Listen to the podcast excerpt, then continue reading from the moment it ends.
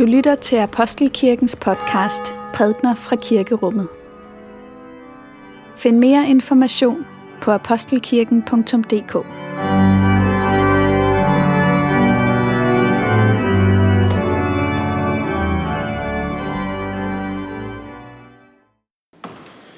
Godmorgen og velmødt til gudstjeneste på denne 8. søndag efter Trinitatis. Vi skal i dag høre to tekster, som handler om falske profeter. Og temaet for vores gudstjeneste er, hvordan kender man en profet?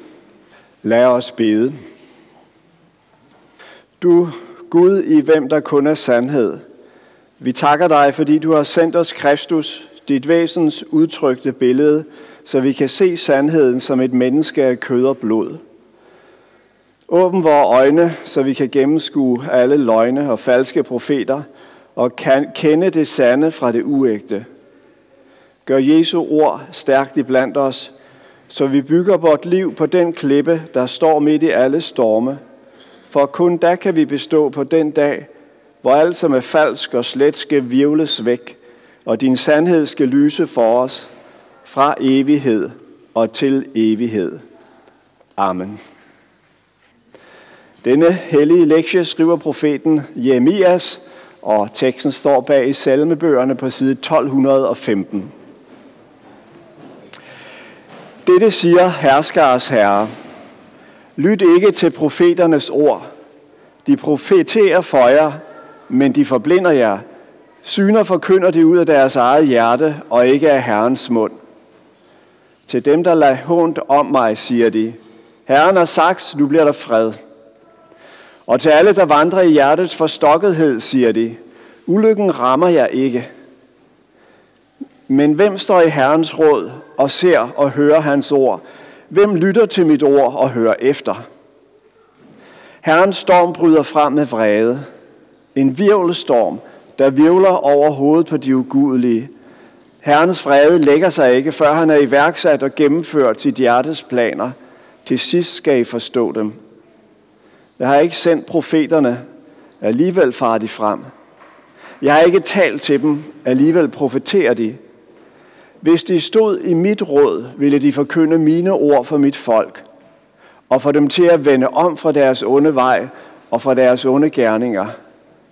Er jeg ikke kun Gud her på stedet, siger Herren, er jeg ikke også Gud langt borte? Hvem kan skjule sig på steder, hvor jeg ikke kan få øje på ham, siger Herren. Er det ikke mig, der fylder både himmel og jord, siger Herren. Amen. Vi skal lytte til evangeliet ifølge Matthæus. Lad os takke for Guds ord. For Guds ord i skriften. For Guds ord i blandt os.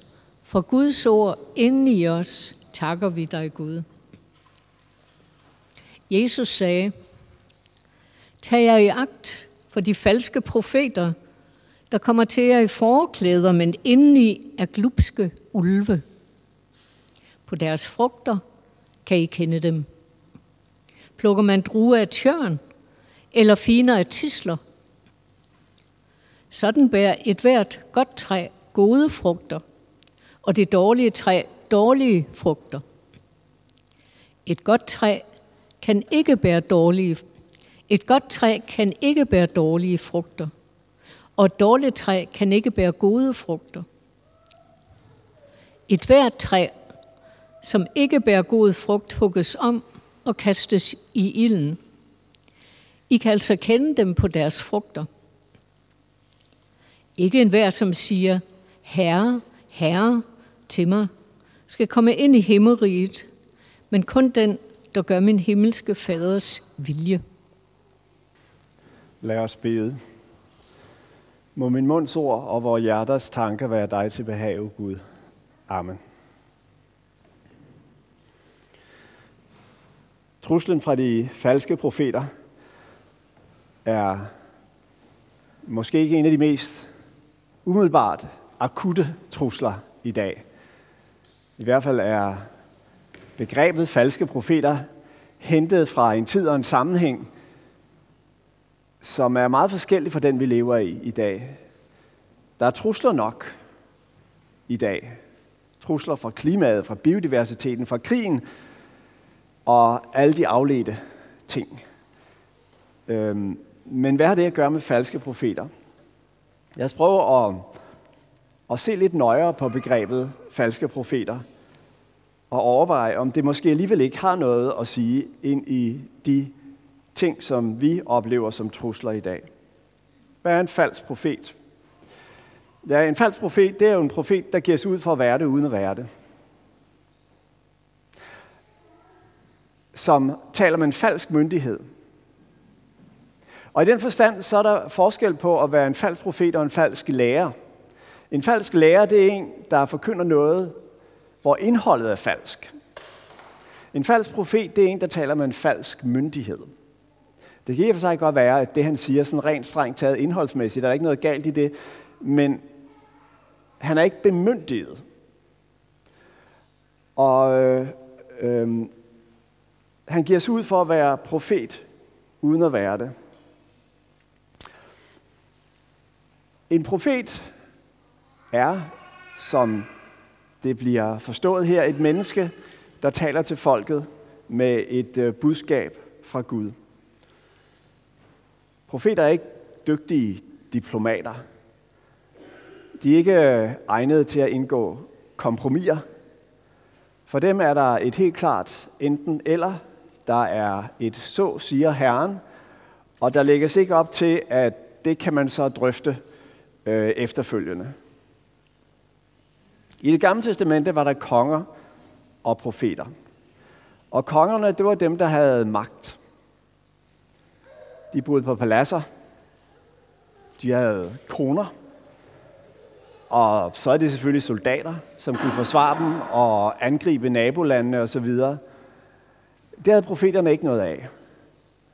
Og selvom der i perioder af Israels historie var profetskoler, så er det kendetegnende for en profet, at det er et menneske, som står alene, som øh, taler ud fra en, et møde med Gud øh, ind i folkets situation, uden at tage en masse hensyn til, hvad det er for en, en situation, øh, som folket befinder sig i, og hvad der er muligt og umuligt i den sammenhæng.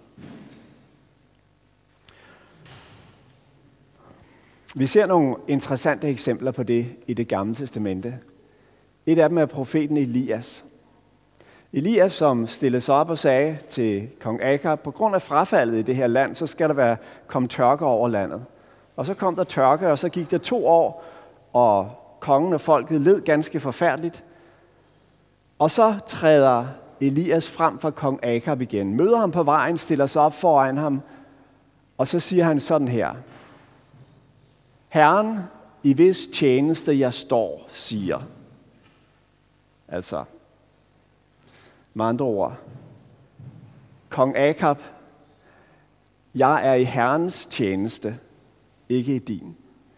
En, en ordret oversættelse vil være, Herren, for hvis ansigt jeg står, siger. Han står lige foran kongens ansigt og taler til ham. Og så siger han, Akab, det er ikke dit blik, der definerer, hvem jeg er. Det er Herrens blik. Og det, jeg siger til dig nu, det er ikke bare noget, som jeg sådan øh, tænker som et input i en samtale, eller en debat, eller en proces. Det er et ord, der kommer med myndighed fra Herren. Så siger Herren. Og faktisk, den tekst, som vi læste i dag fra det nye testamente, er hentet fra Jesu bjergprædiken. Og da Jesus var færdig med at holde sin bjergprædiken, så står der, at skarne undrede sig, fordi han talte med myndighed, ikke som de skriftklover fra isærerne. Hvad var det for en myndighed, Jesus havde? Han havde ikke nogen organisation bag sig. Han havde ikke nogen soldater eller politi, der kunne øh, være med til at sørge for, at folk gjorde, som han sagde. Han var bare et menneske, der stod frem og med hele sit liv investeret i sine ord, talte han til folket. Søren Kierkegaard taler et sted om denne ophøjede fortabthed i sin tjeneste. Det var den, som Herren havde, og det var det, der gjorde, at han talte med myndighed til folket.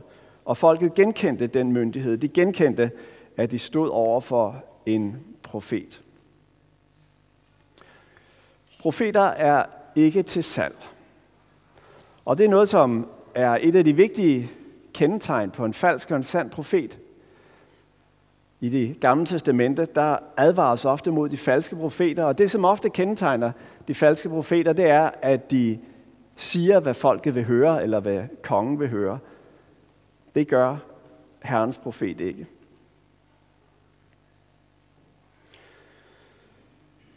Hvis vi så vender tilbage til vores tid og spørger os selv, det her begreb om profeter og falske profeter, hvordan, hvordan forekommer det i vores tid og i vores samfund? Og, og her taler jeg altså om profeten sådan i, i, i samfundsmæssig sammenhæng. Jeg taler ikke specifikt om det, som Paulus omtaler som den profetiske nådegave. Ja, så kan man sige, at der er profetiske røster.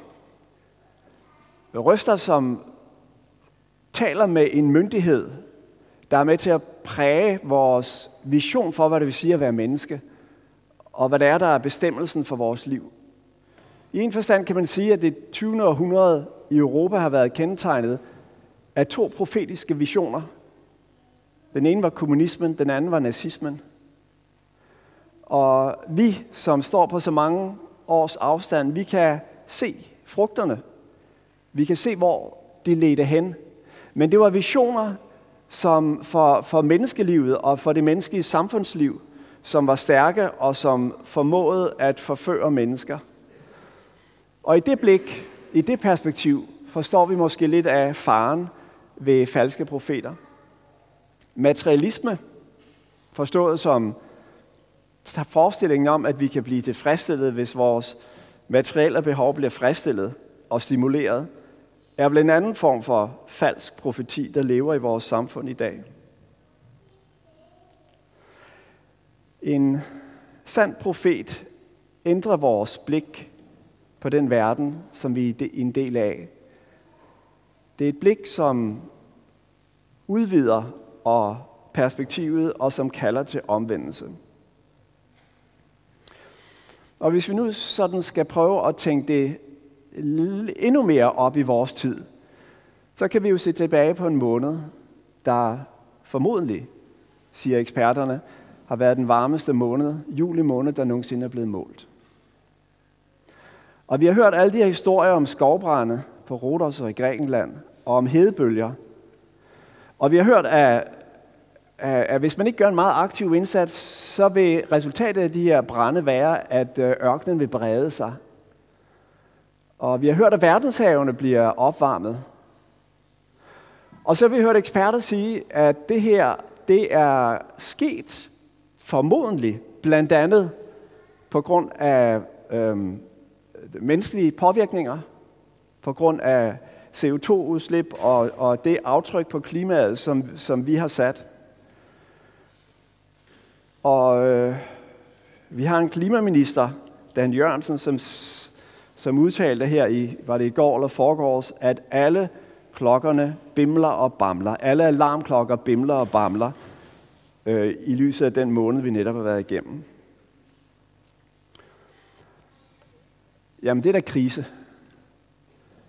Og, og der er der behov for profetiske røster her. Og, og hvad er det så for røster? Hvordan skal de tale? Ja, man kan sige, der, der er en, en, en, en fare, som man kunne kalde resignationens fare. Og den har at gøre med det faktum, at det på en måde er lettere at acceptere forestillingen om, at vi går mod Ragnarok, end acceptere den udfordring, der ligger over vores liv, til at lave nogle små, konkrete justeringer, som ligger inden for det, som er vores øh, rækkevidde. Den tanke, den er ikke profetisk. Den fører ikke til et engagement i den verden, Gud har sat os ind i. Den fører det til en tilbagetrækning og til en, en form for resigneret øh, fortsat udnyttelse af verden. Profeten og profetien, lader os ikke resignere, den kalder os til håb og besindelse. Og den udfordrer os til at udvide vores perspektiv på vores verden og på det, vi ser. Lad mig give et eksempel. Jeg kom i går hjem fra en, et ophold på det, der hedder Holmsborg Bibelcamping. Det er en tradition, at en, en del folk her fra menigheden tager derover til landets ældste bibelcamping, som ligger lige bag den yderste klitrække. Og jeg har selv været der i mange år. Jeg husker lige så tydeligt første gang, jeg kom til Holmsborg, hvordan øh, en af deltagerne førte mig op over klitten efter aftenmødet, da vi så, hørte bølgebruset og så ud over Vesterhavet, øh, som foldede sig ud for vores blik, så langt som øjet kunne række. Det har været en del af oplevelsen at gå de her vandreture i skældet, hvor tiden og evigheden ligesom mødes i strandkanten, efter man har hørt eller talt med andre. Og så sker der det, at der begynder at blive bygget vindmøller. Og vi havde godt hørt nyheden om, at der ville komme vindmøller øh, uden for Hånsborg. Og øh, det er jo ærgerligt, fordi hele den her vision af storheden, af evigheden og, og tiden og horisonterne, der mødes øh, derude i det fjerne, den vil nu blive forstyrret af møller, der står og, og basker med vingerne derude, 6 km ude i havet. Ganske øh, tydelige og dominerende. Og så er det, at der er en mekanisme, der hedder ikke min baghave, der får os til at tænke, jamen, øh, kunne de ikke have fundet et andet sted? Det her, det er jo så meget vores sted, det er så meget øh, Danmark. Øh, det, er, det er jo umisteligt. Og der tror jeg, at et profetisk blik kan hjælpe os til at se et andet perspektiv. Til at se sådan her på det. Vi er en del af en verden, som er truet. Og den trussel kommer fra os selv. Den kommer fra vores egen måde at udnytte naturens ressourcer på. Og vi har brug for, at der sker noget i vores verden, for at vi kan komme på rette spor igen. Og når vi ser noget, som forstyrrer vores blik, men som er udtryk for et forsøg på at imødekomme denne udfordring, der ser vi noget smukt. Der ser vi noget vigtigt. Der ser vi en, et tegn på en øh, menneskehed, der træder i karakter og tager ansvaret på sig og prøver at, øhm, at, at leve op til vores tids udfordringer. På samme måde taler Jeremias et andet sted i sin bog til de landflygtige og Israels folk i Babylon og siger til dem, øhm, når I nu er i landflygtighed, så skal I ikke, øh, I skal ikke resignere. I skal ikke bare lade jer assimilere og lade som om, at alting er, er, er forbi med jeres folk.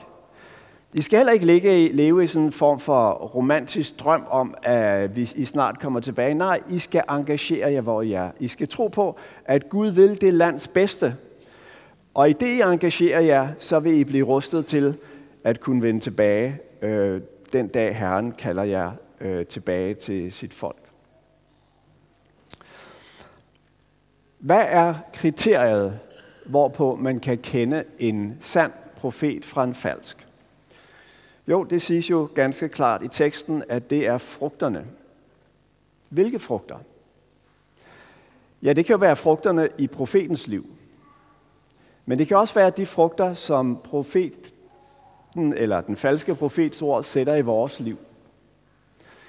Og måske det er værd at overveje, hvad alle disse nyheder, som vælger ind over os, om klimakatastrofen, der er på vej, om krigen i Ukraine osv., hvad de får lov at gøre ved os. Om det er ord og perspektiver, som ligesom øh, lukker ned og får os til at give op og tænke, øh, det går mod Ragnarok, eller om det er, om vi kan finde ind til det perspektiv, som profeterne formidlede, det perspektiv, der siger, øh, det er tid til omvendelse. Det er tid til, at vi får ændret vores perspektiv. Og tage del i den øh, perspektivændring, og dermed også øh, få lov til at være en del af det fremtid og det håb, som Herren har forkyndt for os.